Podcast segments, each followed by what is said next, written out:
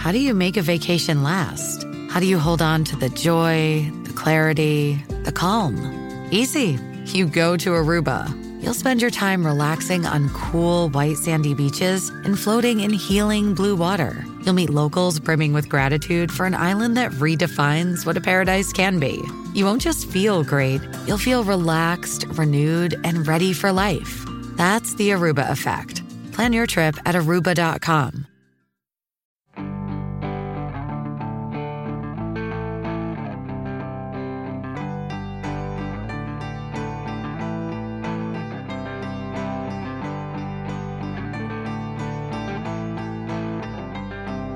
Ladies and gentlemen, boys and girls, welcome back to Basketball Conference, the ACC Football Podcast. My name is Joey Weaver. He is Mike McDaniel. Mike, one last slate of games to recap.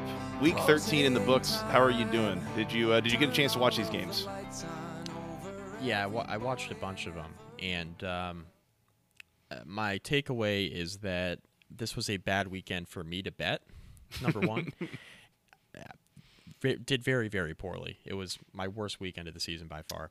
The second takeaway is that um, I'm going to have to eat some crow on a couple fronts on this podcast. and I'm not very excited about it. Yeah, uh, we had some surprising results this weekend, to say the least. Um, mostly not for the best.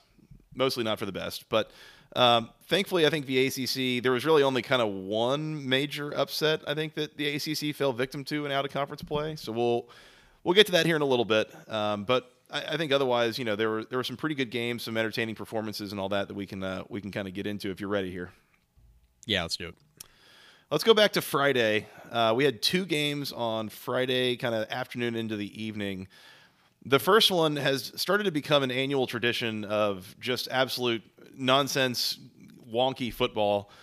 As the NC State Wolfpack 30, the number 17 UNC Tar Heels 27 in double overtime. Uh, this game was wild. It was back and forth. We forgot to mention on the preview that it was also a wild back and forth game last year. Um, so this is starting to become something of a tradition, we'll say. Um, NC State, for for as much as they were not supposed to be able to move the ball in this game, they got out to a 14 to three lead uh, midway through the first half. Uh, they were leading 17 to 10 at halftime. They score a touchdown with about four minutes left to take a 24 to 17 lead. At which point, North Carolina drives 15 plays, 75 yards, and scores a touchdown to tie the game as time expires. Sends it to overtime. Both teams kick field goals in the first overtime. Both teams kick field goals in the second overtime, with the exception that only one of those field goals went in, as North Carolina's attempt in the uh, bottom of the second overtime was uh, a bit of a rough look. It was not particularly close. It was a total shank, and uh, NC State holds on to win. Wolfpack finish at eight and four. North Carolina on a two-game losing streak, heading to the ACC championship. Go ACC, baby. Yeah, so North Carolina had to had to actually score like two touchdowns there on the last play of the game um, because 2nd to last play of the game, we thought they scored a touchdown, right? Uh, Maye threw a touchdown pass to John Copenhaver, his tight end, uh, who it looked like made an unbelievable catch in the back of the end zone. He did not. They Yep. overturned it, ruled it incomplete. There were, I think, two or three seconds remaining on the clock, um, and that that's when Drake Maye hit Antoine Green for the touchdown. So that's kind of how that went down towards the end. It was kind of crazy. It looked like Carolina had tied the game a couple different times and, you know, finally push that game to overtime. North Carolina is really fortunate they have Drake Maye. I think that's that's pretty abundantly clear at this point. And he didn't even have his best game, but without him, this would be a pretty mediocre team, right? Like Maye is really Kind of seems that way. And- yeah, mm-hmm. he's really good, man. And like he was only 29 of 49 in this game, like certainly was not his best passing day, but he made some big time throws in the fourth quarter when it mattered to get Carolina back in this football game. Um Yeah, they scored 14 in- in, the in the in the fourth quarter to, to get it to overtime.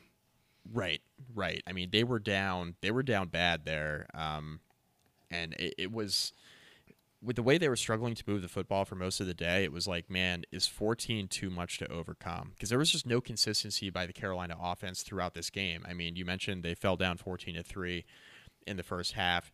They were really struggling to keep the offense on the field. They weren't converting third downs. Um, They were really struggling to run the football.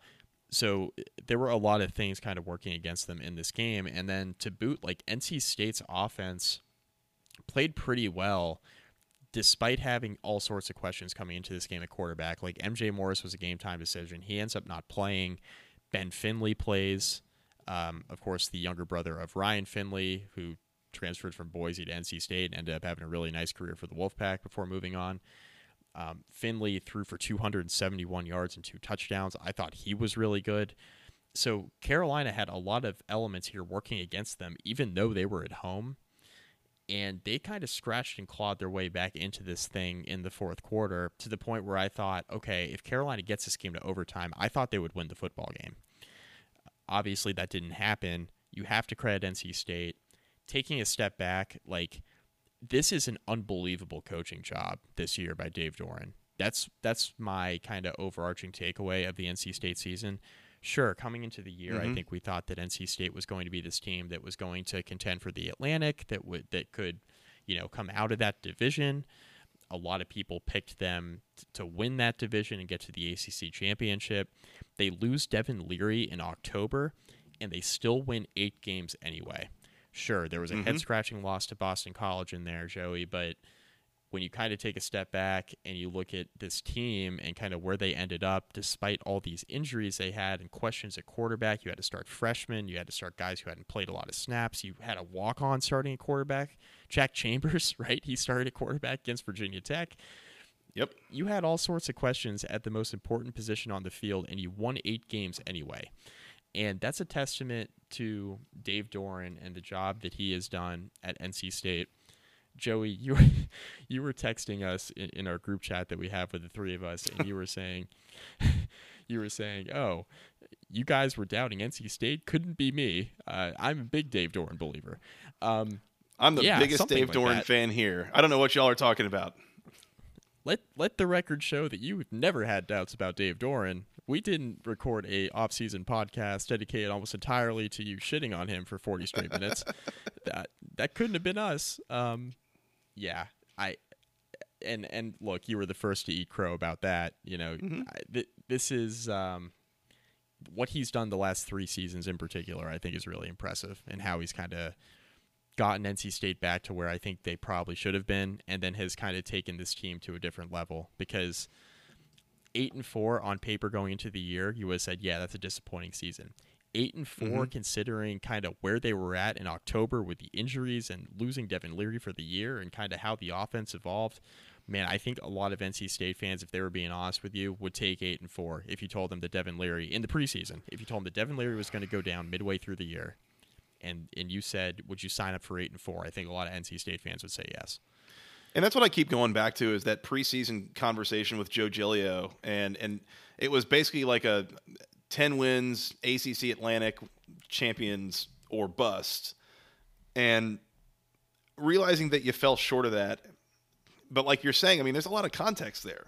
You're on your third and fourth string quarterback by the end of the year, and not only that, but that's that's just part of your you know the injury issues you're having. You, you know, you're missing guys kind of throughout the team uh, injury wise in a way that again it continues to seem to happen to NC State. I don't know how or why, but it seems yeah. like there's a number of years, you know, but but to finish 8 and 4, to beat your rivals, I mean to be as as good and competent as they have been all year uh, for the most part despite all this, you know, turmoil.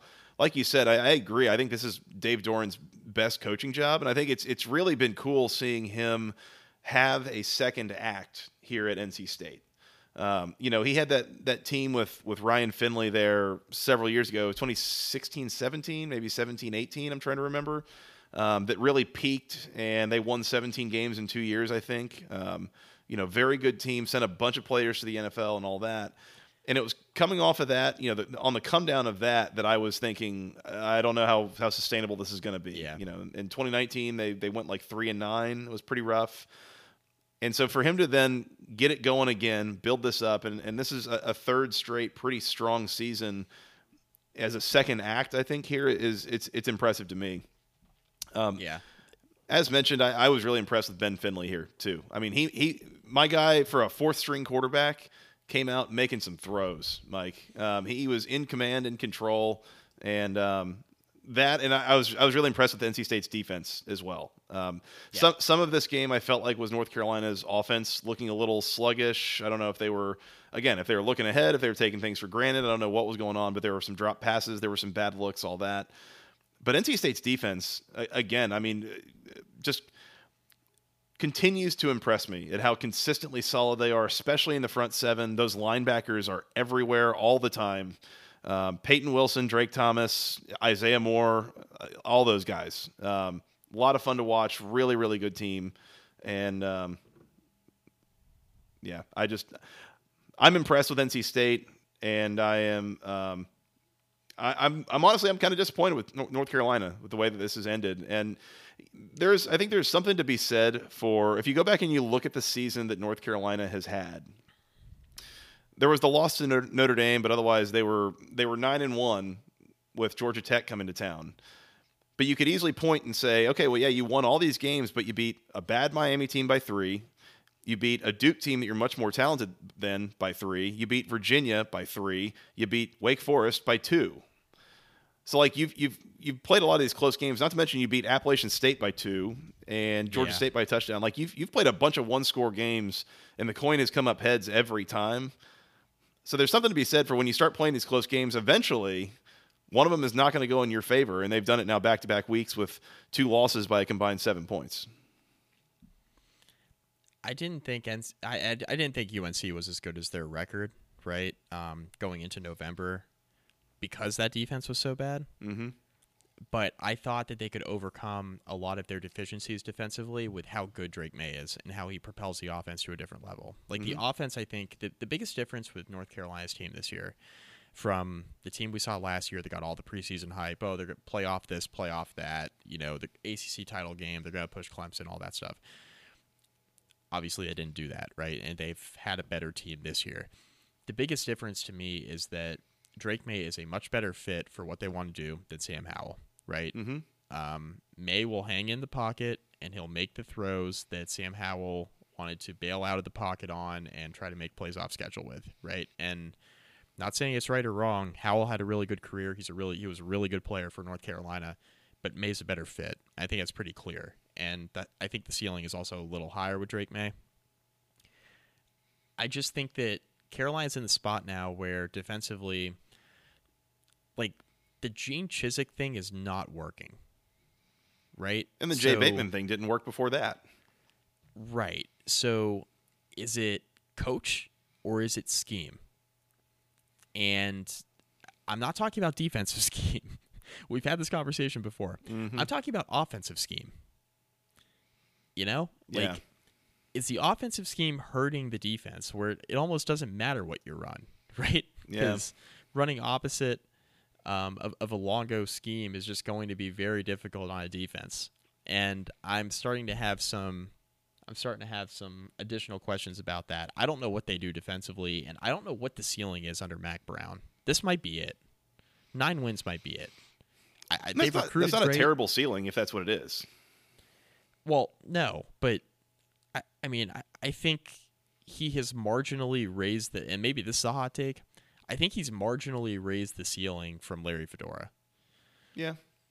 And when you look at the and when you look at the record, I know it sounds crazy because they just won nine and like they, they're recruiting really well and all this stuff. But like when you look at the record that Fedora had at North Carolina and kind of where Mack Brown is, like Mack Brown has marginally raised the ceiling of of the program. Like they're getting better players, but they're not consistently performing at the level that they should be relative to how they're recruiting. Right. So at some point, it's, you know, is nine wins a ceiling for Carolina? If so, this is a basketball school, right? So if they get to nine wins consistently, I think a lot of Carolina fans would sign up for that on the football side. Yeah. But at the same time, Joey, you mentioned they won nine. They went six and two in the ACC. They won a lot of one score games, a yeah. lot of one score games, and it caught up to them at the end of the year. So I don't know how how long Mack Brown is going to continue to do this. I think there still needs to be some changes made on the defensive side of the ball in terms of staffing. We'll see what happens there. Uh, it's going to be an interesting offseason for Carolina. I'm sure they'll get more hype again next year because Drake Maye isn't going anywhere. Like he'll be back. So I'm interested to kind of see see what happens going into next year. I wonder what's going to happen with Phil Longo. And and I mean, obviously, you're not going to fire the guy. Like he was running a top ten offense here, you know, UNC. And I also, I also, I don't get the impression that he is a guy that is really being pointed at as like a potential head coaching candidate either. But I also see that again, he's running a top ten offense and is consistently running a really good offense. And I could see a team that could money whip even North Carolina mm-hmm. come and come and get Phil Longo, be like a near two million dollar coordinator, or, you know, whatever. It, I don't know. Right. I, I would guess that there is a, a team that wears uh, crimson and white, and it's in Tuscaloosa. They're probably going to be looking for a new offensive coordinator. Um, I could see them wanting an offense like Phil Longo runs potentially. You never know. Um, might be a little too pass happy at times, but you know, it's like if he gets plucked, then what direction does Matt go? And how does that influence then what happens on defense? And I, I'm with you. I'm not I'm not sold that that the offense is the problem for the defense. Like I I don't think that there's anything inherently such that just because you run the offense that you do, you can't have a good defense or even like an average defense. And that's the thing, because again, your offense is like top ten. Your offense, your your defense is outside of the top hundred of 130 teams. Like, so you know, could you get the defense to like 70th? Yeah. At that point, you're probably 11 and one, and, and you know you're pretty clearly the best team in the ACC. I would imagine. I mean, it, you're you're 11 and one. You're yeah, the the best or one of the two or three best teams in the ACC. Mike, at that And- point, you're Tennessee.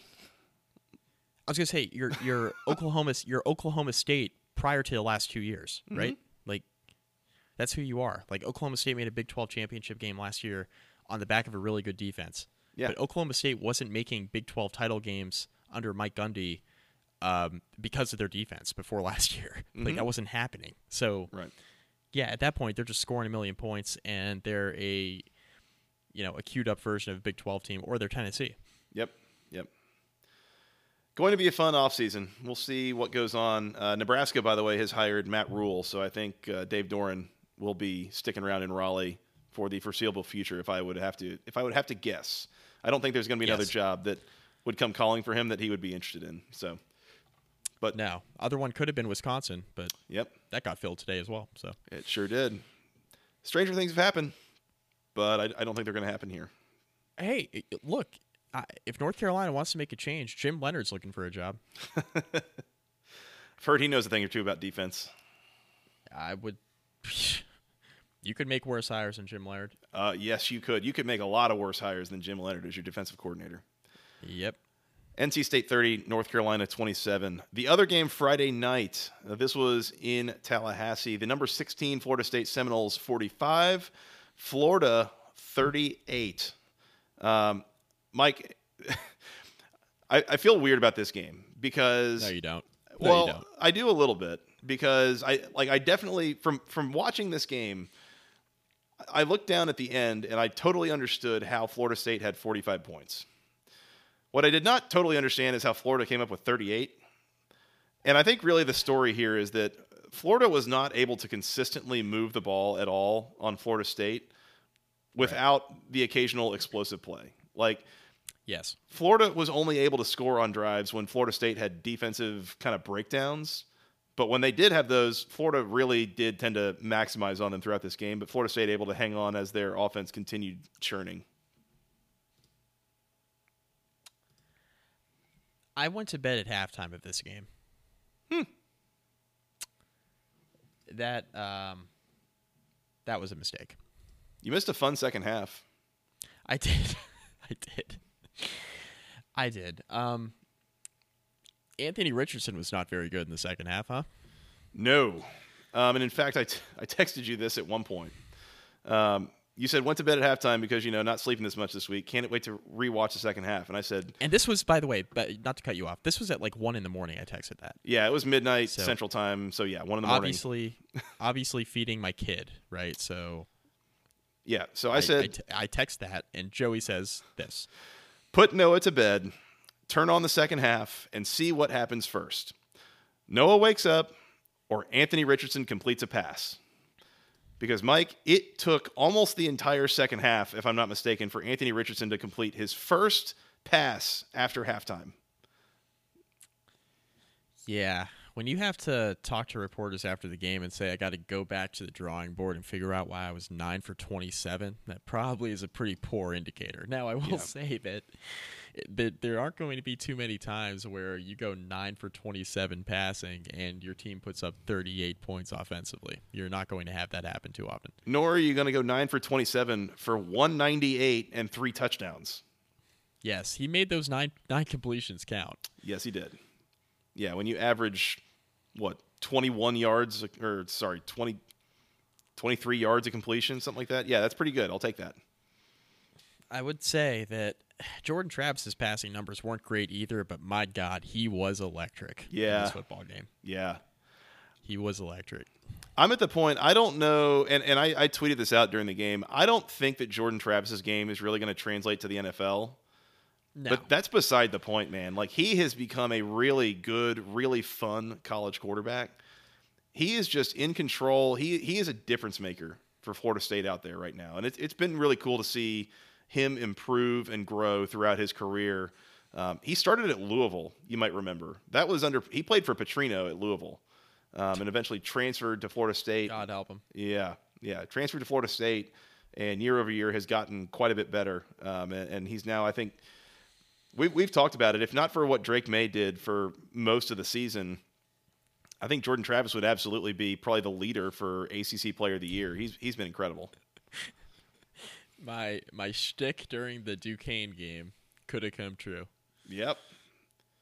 So, oh, by the way, I'm just I'm ready to just start the lies now. Uh, Jordan Travis could absolutely be an All American next year if he returns to school. Wow. I was about to ask, does he have a COVID year? He's got a year left. I'm, Okay. I'm He can return. it is so exhausting trying to remember how much eligibility people have the, this day and age. Like He can return. the COVID year, four games you can play without losing your red shirt. Like, yeah, you've got these like 26 year old dudes who's like, oh, I got two years left of college. It's like, how? But anyways, Jordan Travis Jordan Travis is is on the Caleb Williams scale in terms of like you look at his stats and you're like, man, that's not that impressive. And then you watch the game and you're like, oh, okay, I see what all the hype is about. Mm-hmm. Like, oh, he only completed like half of his passes. Oh, like on Saturday, he only went 13 of 30. And then you look and see he threw for 270 yards. And and then you see his rushing stats. He ran for 83 yards and two scores. He had a couple of ridiculous runs in this football game. hmm he Like, did. He is he's electric. You got to watch him to really get a full understanding of kind of what his game has become. But he's he's definitely improved a ton. Yeah. I, I don't think. I don't think even like going into last year we were thinking, and, again, you know, you remember last year he didn't even st- uh, he didn't even start the opener. Like they were going back and forth. It was him and McKenzie Milton going back and forth in that Notre Dame game. when Like, was we Bailey sure was there? out there? Oh, Bailey Hockman. I- Thanks for reminding me. Like Bailey Haw- it was Bailey Hockman going back and forth with McKenzie Milton, and then now you have Jordan Travis get thrown into the mix in the second half of the year, and all of a sudden he's playing some really good ball. We saw Jordan Travis, of course, in the COVID year as well. Like it just feels like now it's his offense, right, and his team, and he's really starting to turn a corner. I hope he comes back. Yeah. We'll see. Like I said, I, I don't know really what waits for him on Sundays if he tries to do that. I, I don't know. Again, anyways, that it's, it's beside the point. But what he's done for Florida State this year, especially, has been really impressive. And you know, I I, I agree. If he comes back, it, it is a total game changer for the Noles next year. Um, I, I forget who they have waiting in the wings. I guess um, is it AJ Duffy is one of them maybe, but it, it would take a lot to live up to what Jordan Travis is right now for whoever steps in next year. So um, credit to him for for everything he's done. This is probably, and this is probably a preseason top ten team next year if Travis comes back. I mean, they got a lot returning, Mm-hmm. and um, there's no reason to think that this team couldn't be one of the one of the favorites in the ACC going into next year. Yeah. Yeah, I, I would agree with that. Um, curious to see what this translates to in recruiting for Florida State, um, both out of high school and out of the transfer portal. I mean, they've had a couple of guys they've gotten from the portal that have been stars on this team. I mean, I think Johnny Wilson for one. Uh, I think Jared Verse for another.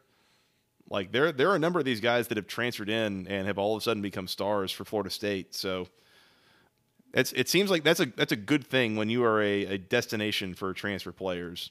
Um, I would agree. that's a that's a a really nice avenue to be able to help get yourself some talent on the on the on the team. Yeah, for sure. Uh, Norvell's got to go in a good direction. Yep, absolutely. So good win for Florida State. They finished nine and three. Uh, they are ranked. They, I think there's an outside shot that Florida State could get into a New Year's Six bowl. Uh-huh. There, there has been some shenanigans with some of the teams above them in the rankings. We'll see where they are on on Tuesday when the new college football playoff rankings come out. But um, for now, being 16th in the country and getting a win over Florida, you're nine and three. Like, there's a chance. I, I mean, I'd take Florida State on neutral field over several teams in front of them in the rankings right now. So, Yeah. Yep. We keep going back to it. Makes you wonder what would have happened if they'd held on at NC State. But um, in any case, still a good year either way. The other thing I was gonna I was gonna mention, I keep thinking of is we recapped their game week one against LSU, that win, and I remember thinking, and I think we said this on the podcast. This game has the vibes of that 2016 Texas Notre Dame game, the absolutely epic one. And it was Yep. like these two teams are absolute world beaters, and then neither one made a bowl game. I think Texas I was think like, your and I think your exact words were, "I'm not sure either of these teams will make a bowl game, Yeah. but yeah, um, I yeah, I think that Texas team finished five and seven, and that was the four and eight Notre Dame team. Like, that, Yeah. everyone looked back on it at the end of the year is like, wow, we were uh, we were really thrown off by that game. yeah, Yeah, Mike. It turns out neither of these teams was uh, going to miss a bowl game, and both were very, very good. And I, I will say though, I do think that they both have improved throughout the season. I think that that early season kind of first game of the year, and, and it was the second for Florida State, but like there was some sloppiness there. I think that um, both teams improved from, and that's always a good sign though, is when when teams improve throughout the season. So. Credit, credit to Mike Norvell and that staff because I, I think what they have done building over the last three years has been really, really impressive. Yeah, and it was a rocky start to the tenure, if you'll remember. Um, Mm-hmm. So he got it. He got it going. But I'm Yeah. talking both like on and off the field. There was some stuff going on. So he. Oh, yeah. I mean, he uh, he has uh, definitely won that fan base over. I think heading in a good direction. Florida State has come a long way from losing to Georgia Tech in uh, game number one under Mike Norvell. That's for sure. God. Thanks for reminding me. Florida State 45, Florida 38. Uh, let's keep moving, Mike. We'll go to Saturday. Let's do the ACC SEC challenge games. We'll just keep that theme rolling. um, I I don't know what happened here, and we need to have a conversation. South Carolina 31, the number Uh, eight Clemson Tigers 30. Good lord, Clemson. Yeah. Goodness. Like, absolutely screwed around in this game, messed around in almost every way, and let it come back and bite you as South Carolina wins this game. The number of streaks that were broken, I forget exactly what the numbers were, but they had beaten South Carolina seven times in a row. They had won 40 some odd straight home games. They had won, they, they hadn't lost since 2008 in a game that they were leading at halftime. All of those streaks, Mike, absolutely kaput. And I think you can really, you can put those lost streaks, honestly, feels a little bit bad to say it, but I think you can kind of put those at the feet of DJ Uiagalelei and a lot of members of that offense and that offensive coaching staff. This was really pretty putrid from Clemson for a lot of this game, uh, and that offense in particular. before we uh i for, okay a couple things. Number one this is the segment where i'm going to have to eat crow. I'm not talking about this particular game. I'm talking about the acc sec challenge. I'm going to have to eat crow a couple times. So this is going to be the first of the two occasions where that's going to happen on this podcast tonight Yeah. um, secondly, before we get into an extended discussion about the Clemson offense and DJU, um, Joey, I, I believe we have an award to give out, and I would like you to kind of do the honors. But Scott, QQ Yakety Sax for me. My goodness. Joey, Speaking of screwing we have around. a uh, yeah, we, we got we have an award to give out here, Joey. Yeah, and this really could have qualified for uh, either either the one that's going to get or the other prominent award on the show. We're going to give this the Brian VanGorder Memorial You Tried Award. It is working our way towards the middle of the second quarter, and um, Clemson's defense. So, so Clemson pins South Carolina at their own two-yard line on a punt. First play from scrimmage, they get a safety. It is now seven or sixteen to seven. Everyone's feeling good. Defense just got to stop all this. So South Carolina going to kick off, and Clemson is running some shenanigans, Mike. It's not really pitchy pitchy woo woo. Uh, kickoff goes to Will Shipley, who runs up, and Clemson has about four or five players in this little like sugar huddle thing. The play is live. Like people are running trying to tackle the ball carrier. Clemson has about five people standing around in a circle. They do the they do the little shuffle the ball like you don't you know hidden ball trick kind of thing. Hand it to Phil Mafah. He runs off up the sideline. It, it doesn't really seem to have fooled a lot of South Carolina. And it really didn't fool South Carolina when Phil Mafah then just drops the ball, it, it fumbles it. South Carolina falls on it and recovers. And of course, that was only uh, four plays before there was a touchdown scored by the Gamecocks. So Clemson, in a game that they're leading against a team that they have beaten seven years in a row, and as the better team in general, screwing around, running nonsense kickoff return plays, dropping the ball, giving South Carolina an easy touchdown that gave them some momentum, and, and ultimately was meaningful in a game that you you lost by one point. By the way, Just Clemson didn't used to do this stuff. No. when they they knew they had a talent advantage, and they knew they could just roll over people. They didn't Mhm. used to have to do this stuff. So that's kind of how things have fallen. They've had to try to manufacture points. Uh, that leads right into the offense discussion, right? Because I don't think you're doing this if you have confidence that your offense is going to be able to drive down the field and score against a pretty iffy South Carolina defense. Um, mm-hmm. so let's start here. In the offseason, you said uh, you had a take uh, that, you know, you're basically saying Clemson was on the downside. They would never kind of reach their peak again under Dabo. Um, yeah, I'm paraphrasing, which I still don't I still don't totally agree with like they can't get back there. But I will say like changes need to happen and it's worse than I thought, right? Um What and what I had said specifically was they have seen their best days under Dabo. Those days are gone. If Mm-hmm. Dabo is going to be insistent on this hiring internal, we only hire our own guys thing. If they are going to refuse to bring in anybody else from the outside, then they are they are done with their their best days. They are done winning national titles. and Joey, that is the correct take. um Didn't you also? Yeah, I was wrong. Um, sorry, I'm jumping in. Didn't you also add the point of not utilizing the transfer portal? Was that That included? too, yes. Yep. Okay. Yep, that was Yeah. included. Yep. Dabo Um, just insisting on doing things the way that he has always been doing them is going to be the reason that this program's ceiling is lowered. and I want to bring this up too, Scott. That actually, that's a great point, and it kind of triggered something in my head here. So, Clemson wins their second national title, right? They they beat Alabama, and everybody is naturally making the Dabo versus Nick Saban comparisons as far as like who's the best coach in the sport, right? And Who's going to finish with more national titles? Right. And I think all of those discussions at that time were probably warranted given the way that Clemson was kind of it was I don't want to call it David and Goliath because Clemson was really freaking good. And in the second national title game when they had Trevor Lawrence, they were the better team going into that. So I don't want to use that analogy, but like they were taking down, you know, the dynasty, right? And kind of building one of their own.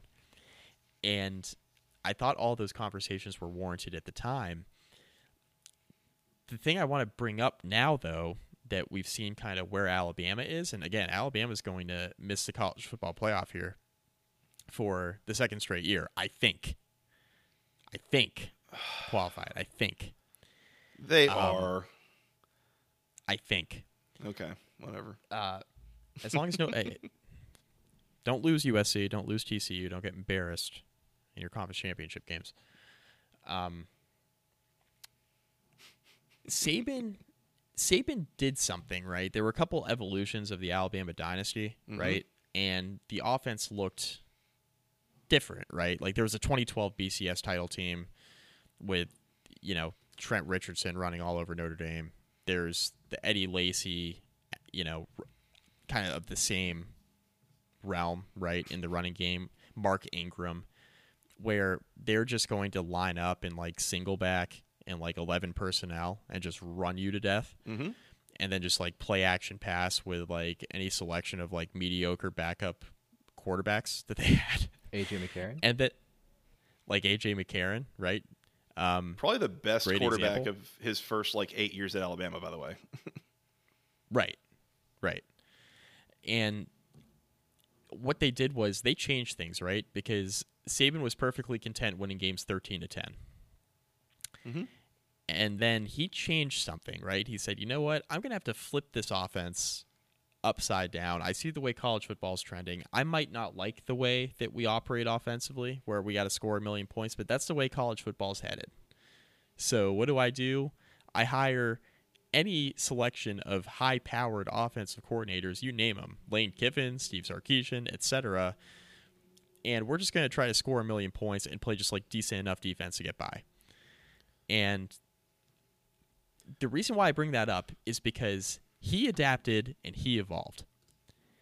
Dabo's not doing that, Mm-mm. right? College football is util- is now utilizing NIL and the transfer portal. Now Clemson's got a high-powered NIL program, so Clemson was, uh, you know, Dabo was full of it when he said, "I'm gonna I'm gonna quit coaching if players get paid." Uh, We knew he was full of it then, and obviously he's full of it now. Clemson has a big-time NIL program, But he might have been signaling a little bit of something when he said that. Right. right. So he is very set in his ways, Dabo Swinney is, just thinking that his culture is going to be enough to get by. But what ends up happening is when other teams recruit as well as you do, and they're doing the other stuff, they get an advantage, Joey. They get an advantage. They start they start performing better on the field. That's what we're seeing out of Clemson here. They kept all the hirings in house. Same offensive assistants have, you know, kind of come through the system. They're trusting their culture.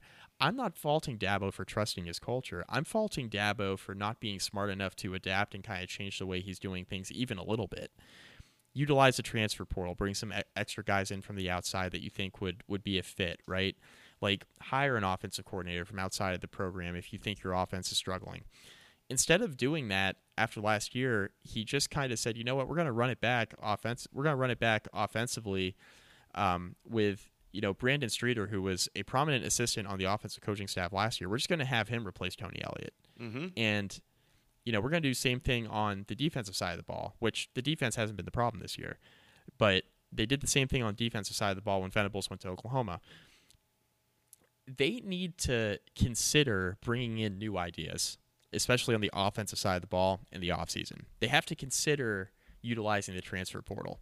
If they're DJ going to U- be the Clemson of the mid to late 2010s that Yes. won those national titles, that was a pretty consistent playoff participant, all that. Because they're still recruiting well Mm-hmm. and they can still get there. It's not a talent thing. It's a it's it's a scheme and coaching thing. And that's where I think Dabo falls behind in the argument against a guy like Nick Saban. Obviously Saban's got more national titles and all that stuff.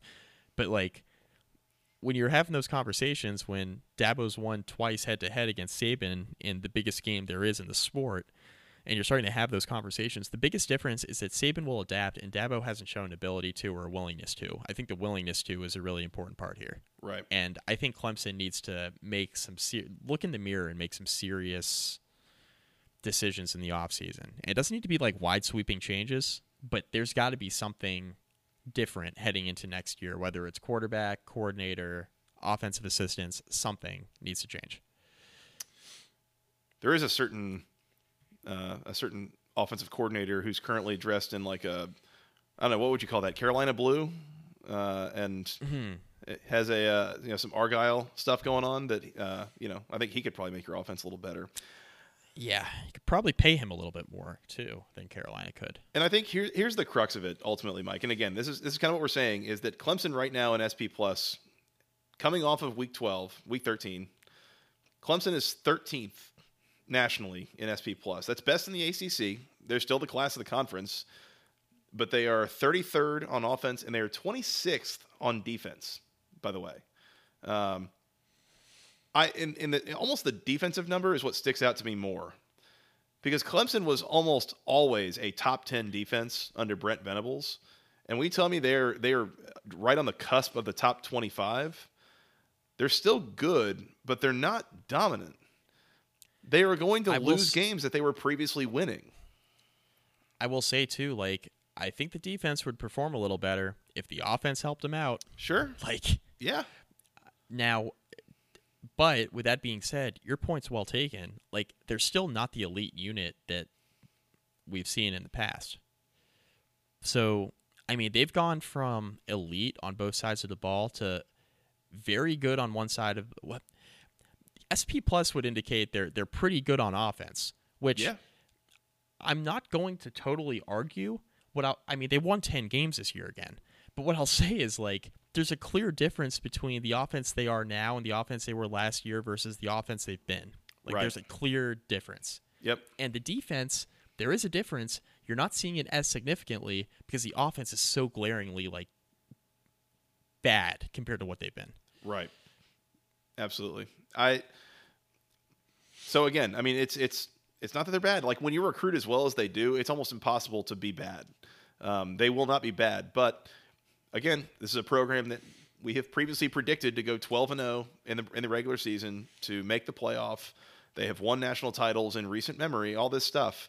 And currently, I think that they are more on a 9 and 3, 10 and 2 pace if they don't they don't make those changes. So Yeah. that, that's where I am at, and that's that's that's how you lose games like this. Like when your quarterback, you know, in in, in the rivalry game, you, maybe you can assume some things. Again, you've beaten them and all that stuff, but when this is the best that you can get from DJU, and then you've got your backup, Cade Klubnik, who we don't even feel comfortable putting in the game at any point. I mean, That's and that's why Joey, like that last that point you just made about Cade Klubnik.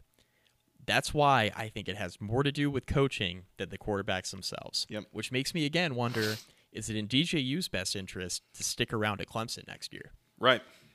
Because the discussion, the discussion, and the popular discussion across college football is, oh, Clemson should move on from DJU. Mm-hmm. No, no, no, no, no. Maybe DJU should move on from Clemson, Yeah, right? Like everyone might benefit quarter- from that. everyone might benefit from that. So, depending on where DJU ends up, if you were to kind of consider that, I mean, depending on where he ends up, he might end up on the far better end of that. Right. If he gets, you know, depending on the offense he lands in and the coaching he, he gets on that side of the ball and that sort of thing, because I think he can do better than the coaching he's getting at Clemson offensively. I've I've come I've fully come around on that. I'm, yeah, I'm I'm all in on your take, Joey. Yep. all in. One other thing I'll mention, by the way, if, if you're if you're hearing this and you're saying, "Well, they scored 30 points," like why are we, you know, why are we frustrated with the offense? No, they pick didn't. six, pick six. The defense is responsible for nine of those points. There was a pick six, Yep. like you said, and there was also a safety. Um, so Yep. Clemson scored three touchdowns on offense in this game, and that's just not good enough. Like you said, against a pretty mediocre, meh South Carolina defense. Um, Right.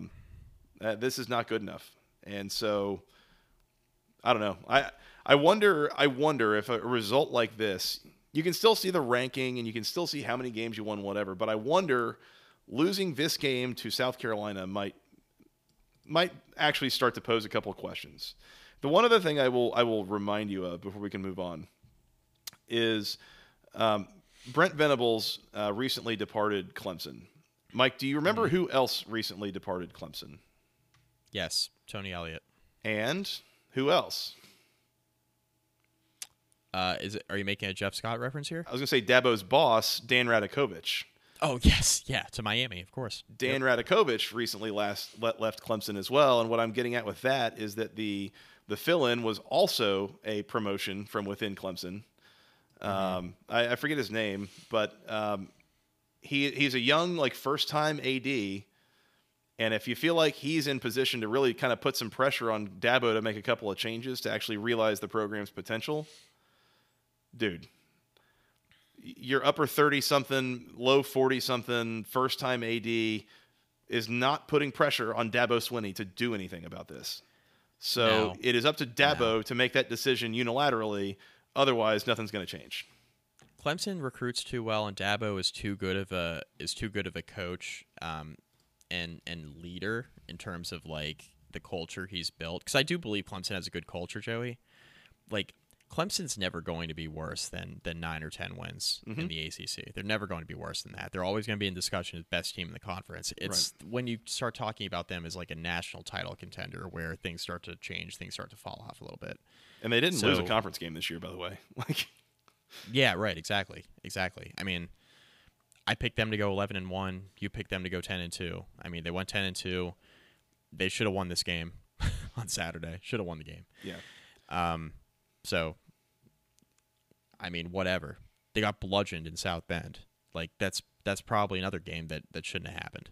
right, right. Uh, it's Graham Neff, by the way. And Yes. when he was hired almost a year ago, he was listed as 38 years old. So that's the guy that uh, would have to be whipping Dabo to do something different. So uh, if it doesn't happen, you know why. Right. South Carolina 31, Clemson 30. Mike, let's keep going. We got an, another couple of ACC SEC challenge games, but before we do, We'll be quicker here. We'll be quicker. we will be. Let's remind the people about section103.com. It is the internet's premier place to buy all things wonderful Georgia Tech apparel. Highly recommended. Uh, they have all sorts of great t shirts, sweatshirts, hoodies, uh, things with the official Tech gold, the official word mark. I'm wearing my shirt right now. It is incredibly comfortable. It looks great. Um, it, it is wonderful to wear to the game. It is wonderful to wear to anything around the house. You want to go out, you look great in section103.com. Their Gold Friday sale runs through, if you're listening to this, it's probably on Monday. Um, it runs through Monday. Get 20% off your orders.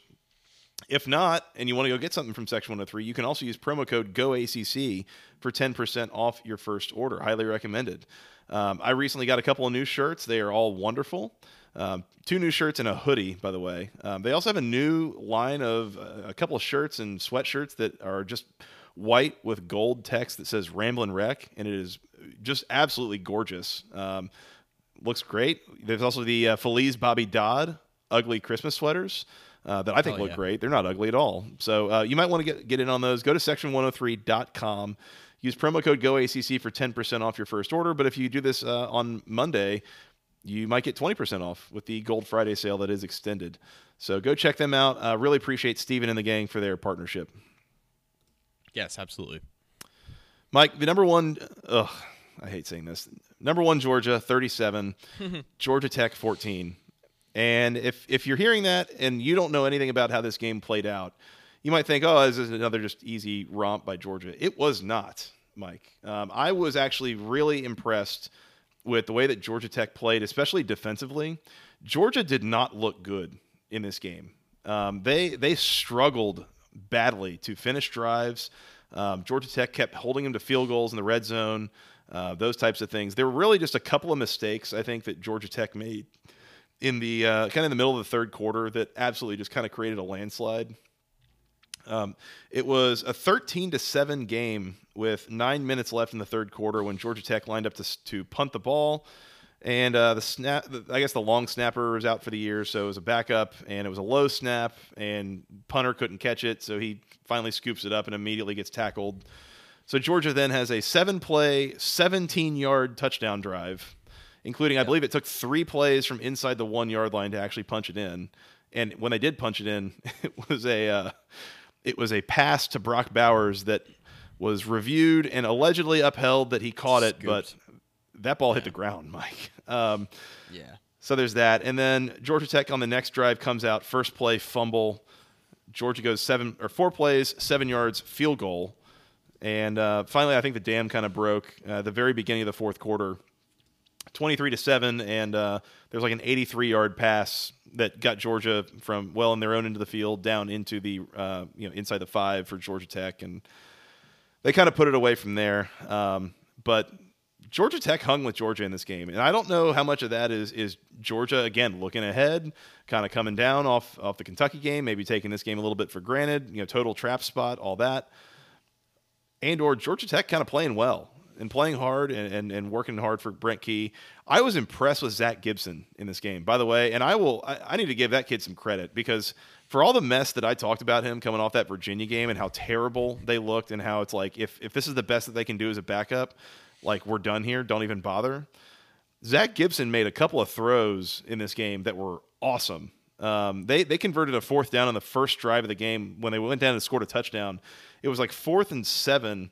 He throws a bomb over the top to Nate McCollum to get him down inside the ten yard line. That was awesome. Um, just I, I, was just impressed with Georgia Tech here. They did not roll over. They did not you know just totally lay down and give in, even late. Um, you got a touchdown pass from Dontae Smith with like three minutes left in the game on a running back pass kind of thing. So I don't know. That was fine, but Georgia Tech covered.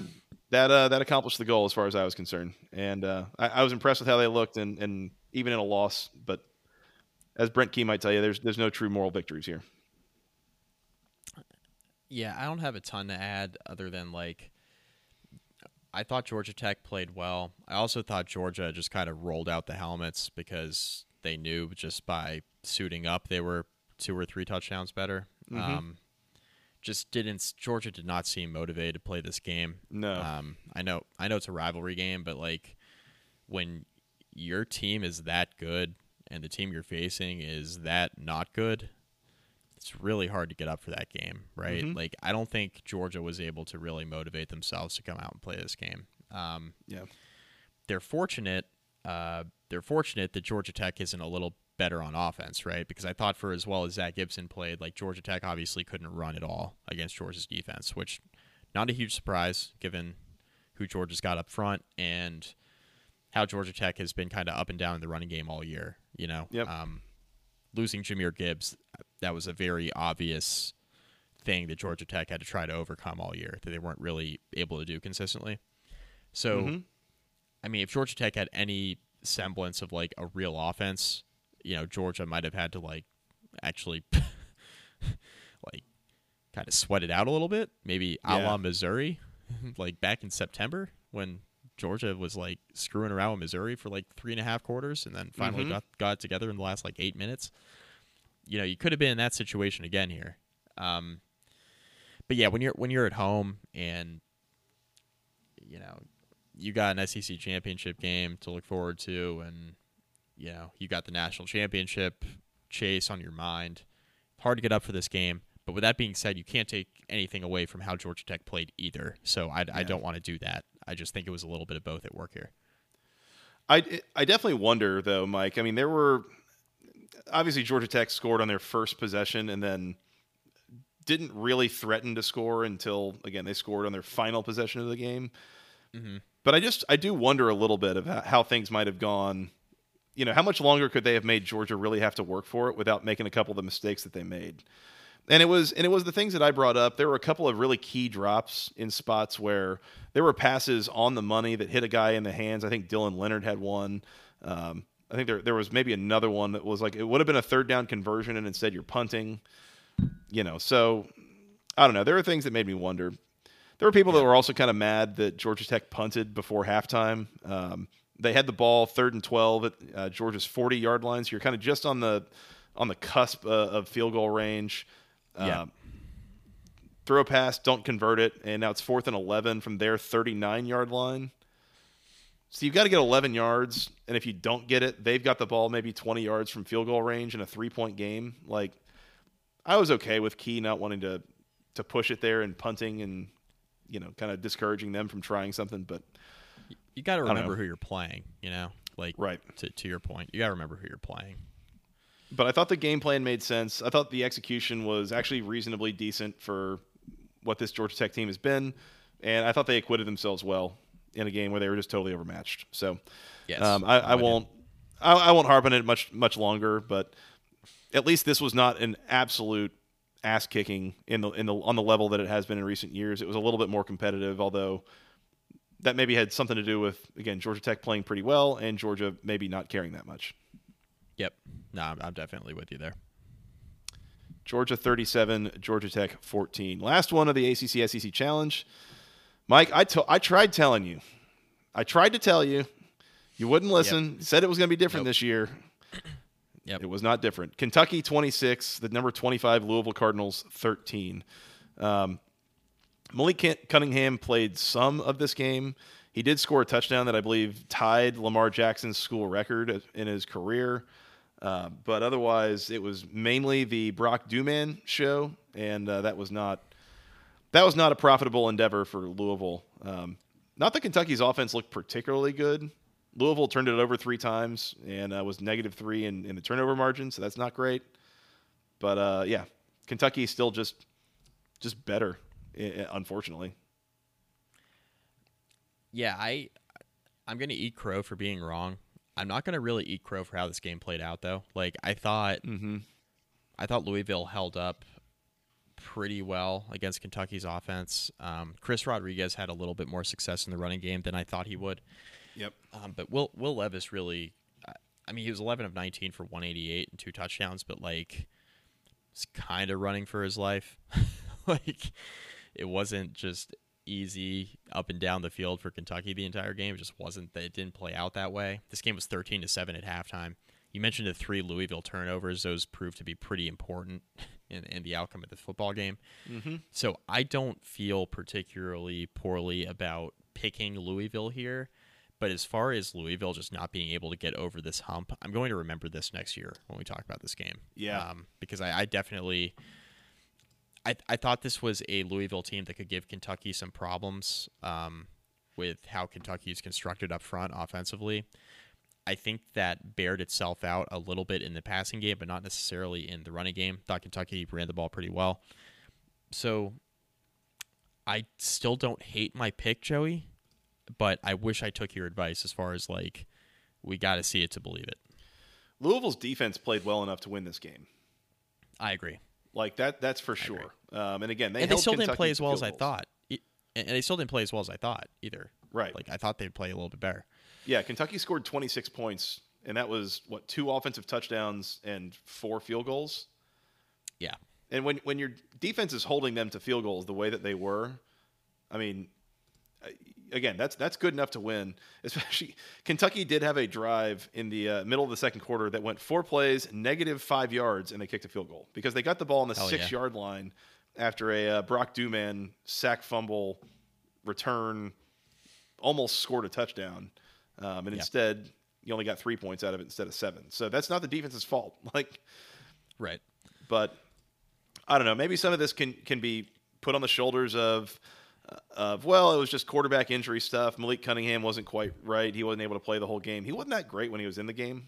I, I again, I don't know if that was an injury thing or Right. what what that might be uh, referring to or what might be going on there. But anyways, um, Jawhar Jordan did have a pretty decent day running the ball, but that was about the extent of the good for Louisville's offense.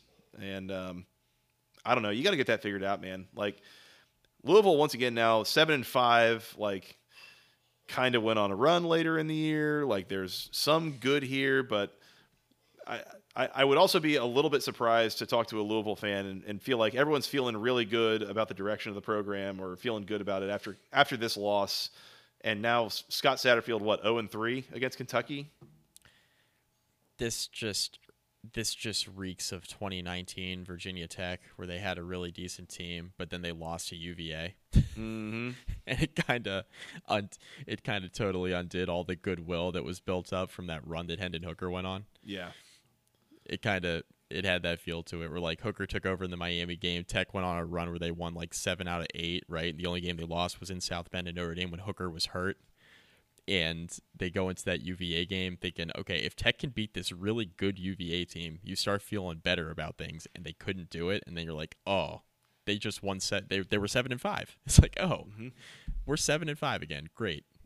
Yeah. That has doesn't this have that feel? This has that feel. We we've been hyping Louisville up for how they've performed the second half of the year, and then they lose this game by two scores. When, in my opinion, it was a two and a half point spread. In my opinion, they should have they should have been game like more game here. Yeah. I mean, they had won five of their last six, and the loss was to Clemson in the game where Malik Cunningham Right. went out at halftime. I mean, and Right. so yeah, I mean, you easily can feel good about the way things had been going, and I mean, again, the defense had been playing great.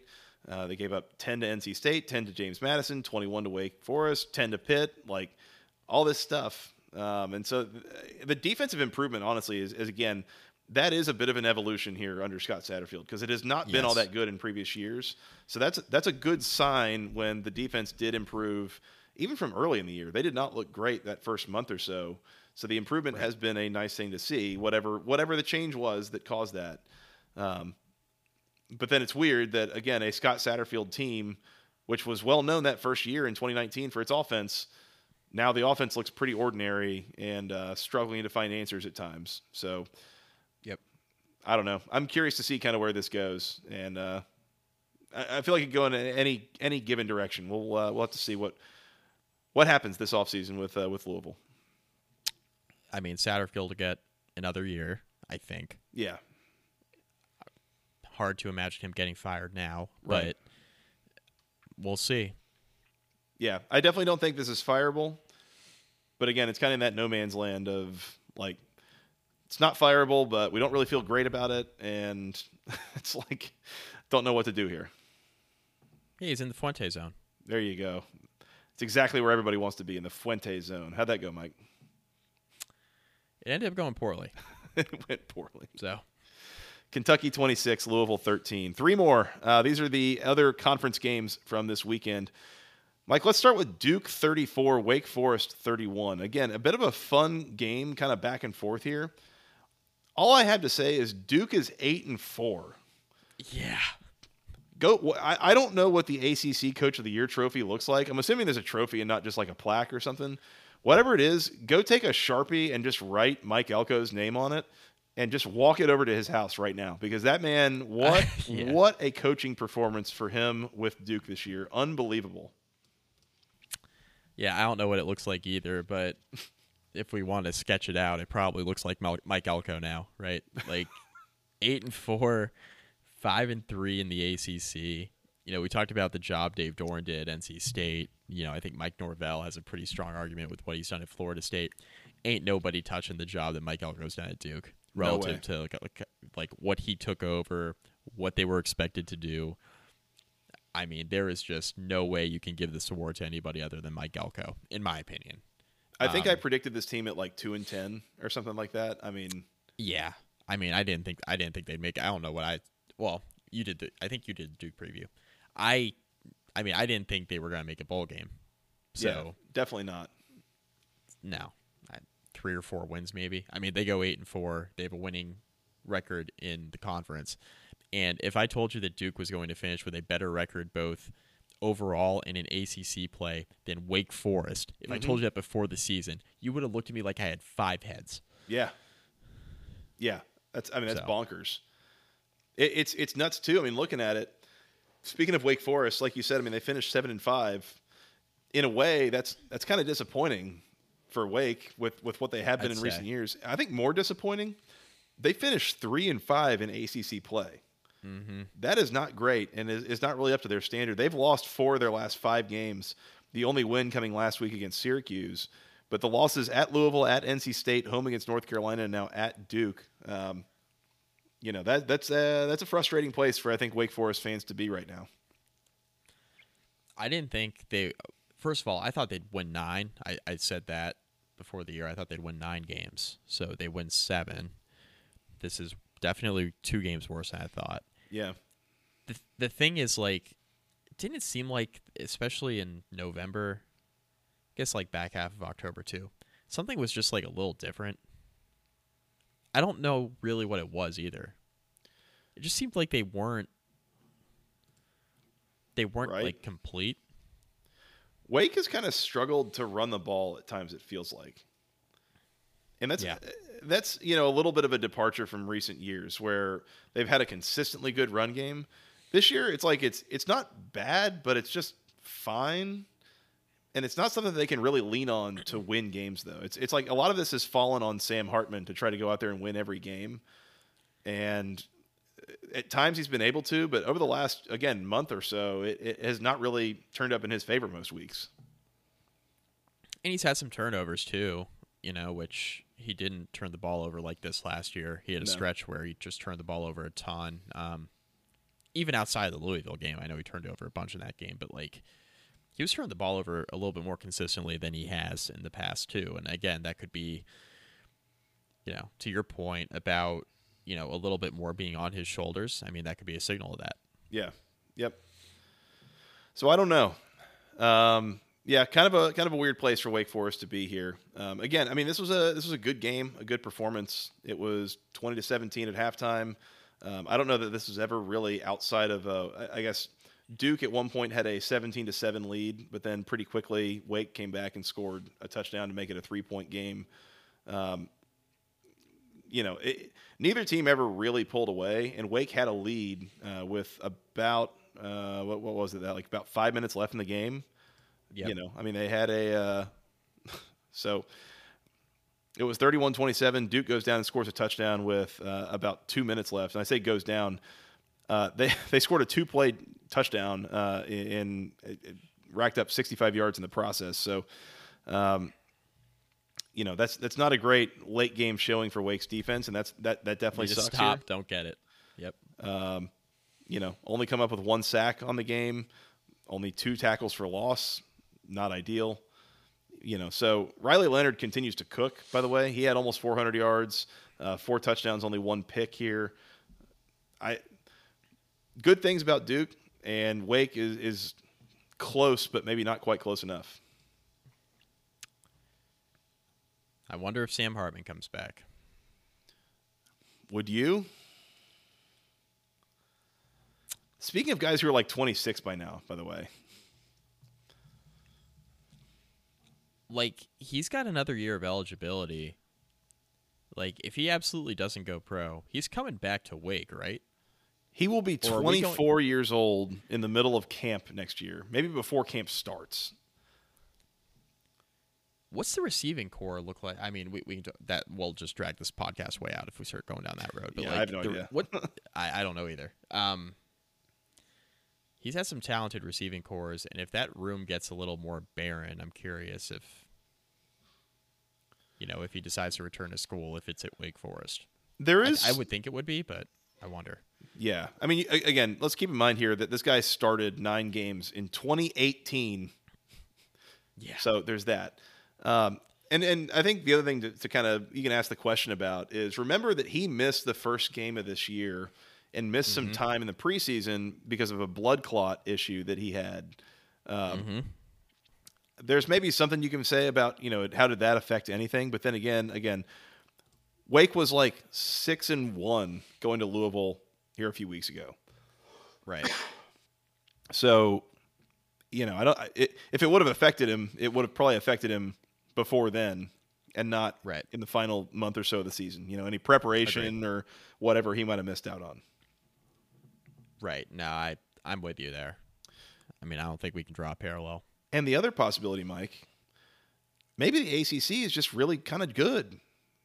The Atlantic Division was kind of deep. Like they had a bunch of teams that won a bunch of games, and you know when you play a game, Mike, I don't know if you if you knew this, but the, the rules state that somebody has to win and somebody has to lose. Yeah, I uh, I am not going to. Uh, I'm not going to get on this podcast to tell you that the ACC is any good. I'm not going to be. that's not a hill I'm going to die on, but wouldn't um, recommend it. Yeah, but if you want to fight that battle, God bless, more power to you. I'm not going to join you in that endeavor. Fine, I'll go myself. Duke 34, okay. Wake Forest 31. Great. Two more, Mike. Syracuse 32, Boston College 23. Syracuse with an easy win here, just as we all expected. Sure. Producer Scott, I'm not going to lie. Um, I did not really get eyes on this game, but apparently, if I had, uh, th- this this box score is not all that meets the eye, is what it sounds like. Yeah, the game got really wonky. Um, I turned it on at the beginning the fourth quarter. I think BC was leading, and I was texting you guys because I was like had my eyes on it because it was a upset pick from last week, and it seemed to me from someone that was watching this on a second screen while watching Notre Dame fumble away their chances against USC um, that Syracuse figured out they could run all over them in the fourth quarter, and Sean Tucker had a great fourth quarter. And once they figured out they could just run the ball, it was pretty much over. Um, So I, I honestly didn't watch the first three quarters, but to me, that's what they were doing successfully in the fourth quarter. So that's what I assume ended up working out for them. I think there was a couple turnovers in there as well, but I mean, the game was a one point game with like seven minutes left. So I mean, yeah, 26 points scored by Syracuse in the fourth quarter. Uh, Um, I was going to say it was 10 to 3 Boston College at halftime and Boston College scores a touchdown 3 minutes into the fourth quarter to take a 17 to 6 lead. And by the way, Syracuse finishes this game with 32 points. So yeah. Nice little run there, huh? not bad. Yeah. Whatever. Syracuse went seven and five. shout out Uh, late uh, seven second left backdoor cover from the Eagles. Mm, That's right. Emmett Morehead got us love there. that. My man. Love that. By a point. Yeah, this was a uh, this is a wild game in in the fourth quarter specifically. It was not wild or particularly interesting. I mean, let me read the drive chart from the first two, for the first half. We'll say Oh God. Syracuse starts with the ball, three plays, zero yards, fumble. Boston College four plays, six yards, field goal. Syracuse three and out. Boston College three plays, fifteen yards, touchdown. Syracuse eight plays, missed field goal. Boston College seven plays, missed field goal. Syracuse five plays, punt. Boston College twelve plays, twenty three yards, punt. Uh, do some math on that. Syracuse 12 plays, 66 yards, field goal. Boston College two plays, negative five yards, fumble. Syracuse six yard, six plays, negative two yards, and I guess a punt here. Uh, maybe a, yeah, yeah. They had third and 35, and uh, they did not come away with points. So, and then Boston College missed a field goal as time expired going into halftime. So this whole game was kind of a go ACC moment of the week, is what I'm saying. Thousand foot view. BC three and nine. That ain't it, Jeff Hafley. No, no. That ain't it, buddy. credit to them for the fight that they showed here in the last few weeks. Um, a team that we totally wrote off. They had the lead. They they had a chance to win this game. They did beat NC State two weeks ago. They had a chance to beat Duke uh, a week before that. I mean, they didn't quit. Got got dominated in South Bend. Yeah, we'll gloss we'll gloss over that one. It's not an ACC game anyway. they covered almost every week with the exception of that one week. Like so, there's that. Right. But just in general, again, going back to August, if I told you that Boston College is going to go three and nine, I don't even know how much context matters that much at that point. Like, not not good feelings on uh, Jeff Hafley at the moment. I feel like No. No, this this is this is not it. Definitively not it. Not it. No This is not it. Yeah. Syracuse thirty two, Boston College twenty three. Unless you have anything else, Mike, No, no, I'm good. I'm good here. we don't have to talk about that any longer. Because the one other game that we do need to talk about, Pittsburgh forty two, Miami sixteen. Um, goodness, Put them out of their misery. Why don't you? if you thought Miami was going to come out here and absolutely give it their very, very best effort to try and make sure that they had a chance to go He's play in Shreveport, you were mistaken. Um, it was 28 to nothing at halftime. Miami turned the ball over three times, and uh, they played all three quarterbacks Jake Garcia, Tyler Van Dyke, and Jacurri Brown. None of it really worked. Um, it was, what, 35 to 3 going into the fourth quarter? So, yeah, it's over now, Miami. Don't worry. Death, taxes, betting against 2022 Miami being a profitable endeavor. This was the only bet I won this weekend. I went one in I went one in nine against the spread this weekend. I was not any I was not more confident in any pick than this one. This was the one. Miami And- finishes the season 1 and 10 against the spread against FBS competition. That is If- amazing. If you just bet against Miami, if if you just bet spread against Miami all year, you want to you would have won 9 out of the 10 weeks against FBS competition. 10 of 11. 10 of 11 weeks against FBS competition. Mm-hmm. Um, profitable. Yeah, your kids would be going to college if you had uh, just done that. Yep. So maybe I should have. I Now- don't know. Yeah. huh? now we got to struggle to put food on the table, Joey. Yeah, Across the exactly. Yeah. How are my kids gonna eat now that I haven't bet on Miami all or bet against Miami all week, all year, whatever? Yeah. Yeah. Well, we can we can thank God that BetUS is helping us put food on the table. Isn't that right? Oh, that's right. Yeah, the uh, yeah, those winners over at BetUS. Um, Yeah. If if Food Lion, if only Food Lion accepted Bitcoin, we'd be in better shape. specifically, if Food Lion only accepted Bitcoin, is what we're saying. Um, Literal, literally. from from shady endeavors. what could possibly go wrong? Um, Bitcoin doing really well lately, by the way. I don't know if you knew about that, but um, God. Uh, Pitt kind of did whatever they wanted here. Um, the Pitt offense that we have spent a lot of time talking about this year racked up 500 yards and uh, six touchdowns, three through the air, three on the ground. That's not a good sign. Uh, Miami made Kedon Slovis look like a Davy O'Brien finalist, so that's not that's not the way to do it. Decidedly not a good sign.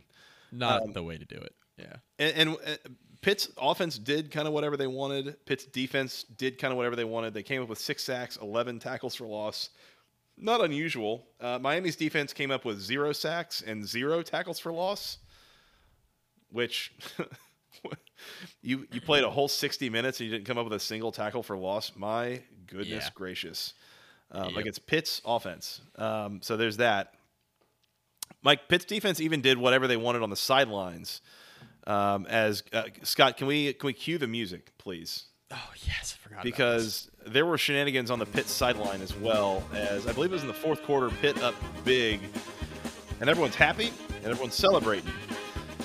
And then I don't know what got into Devin Danielson over there, uh, big 300 pound lineman. But my guy was I, I don't know, real fired up or or something.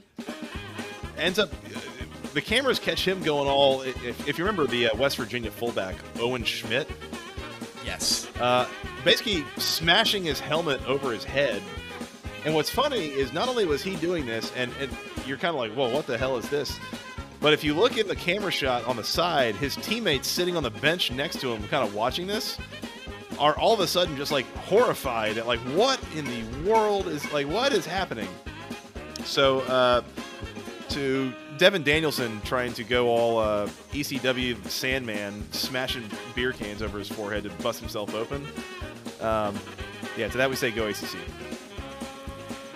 every football team has that guy. Don't be that guy. Don't, be that guy, but also don't run into that guy in a dark alley because uh, Right. you don't know what he's going to be uh, capable of. Yeah, if you're up four touchdowns and you still have anger problems, I don't know what to tell you. I, I, I don't understand. I don't know what happened there. But, anyways, good on you, Devin. Devin Danielson. I'm sure there'll be a uh, CTE based movie about you here in a few years, Oh but God, it's fine. Jesus. Pitt 42, Miami 16.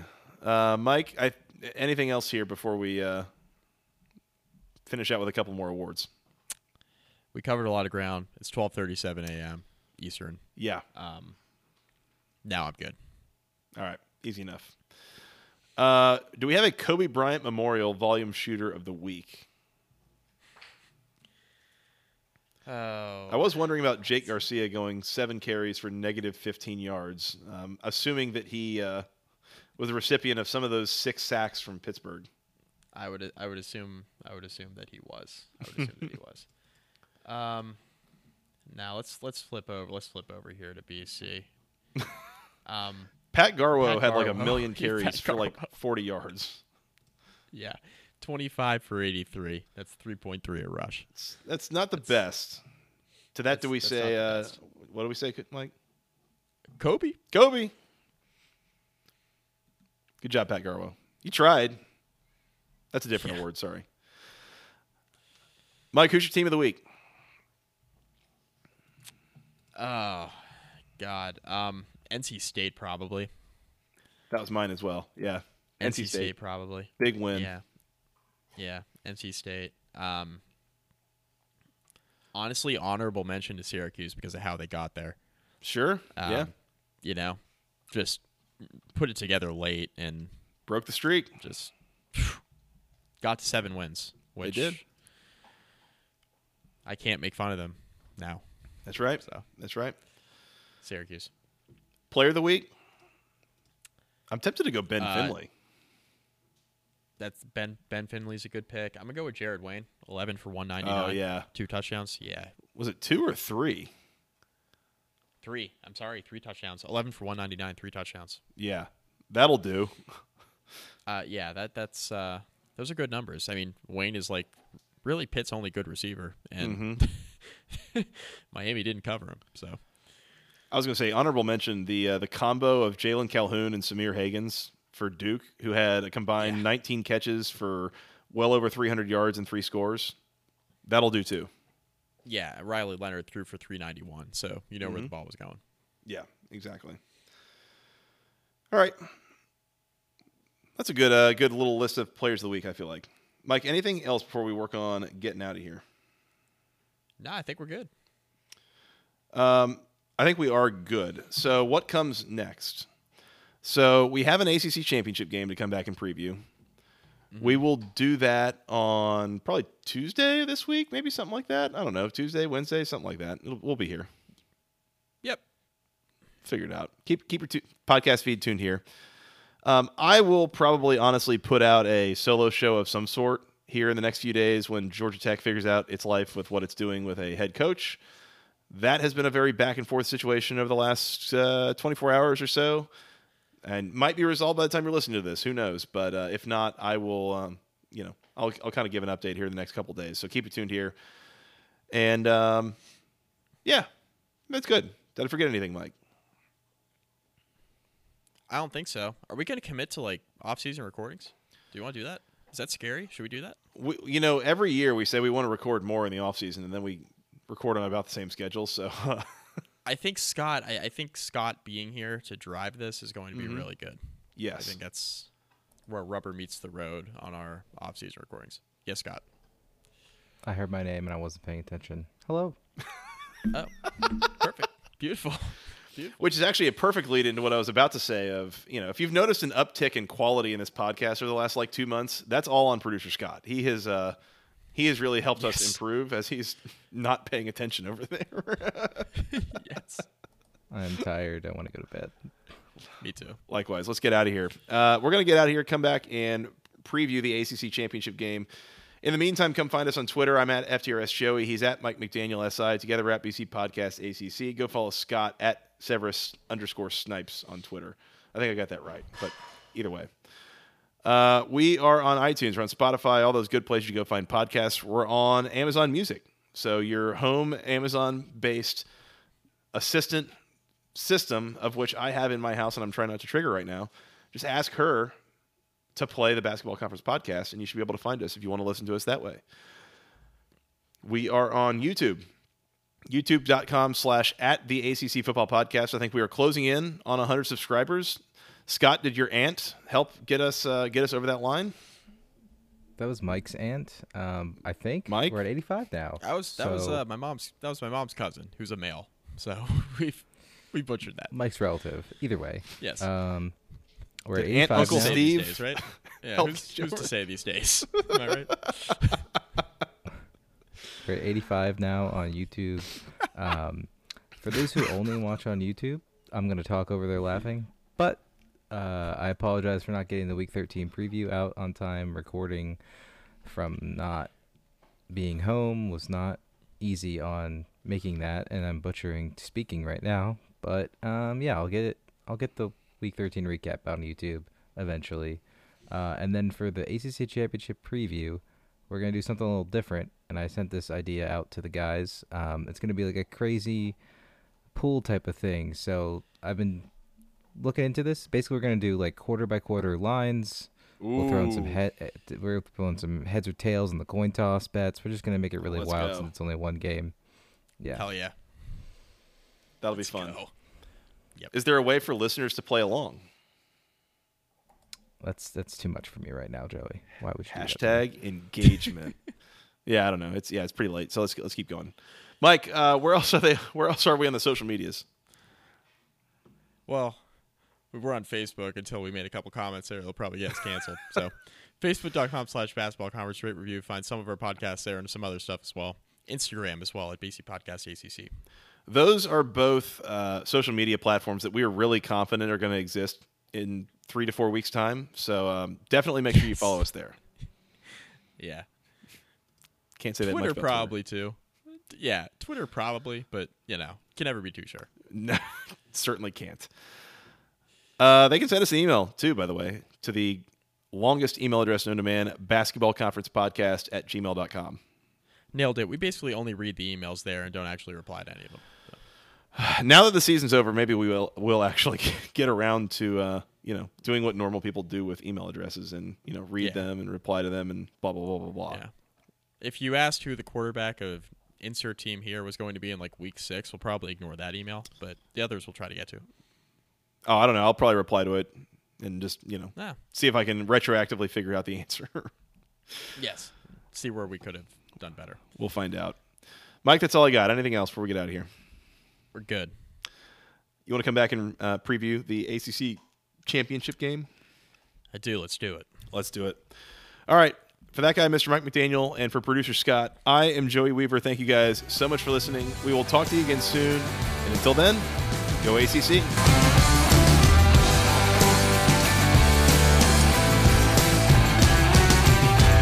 Closing time. Every new beginning comes from some other beginning.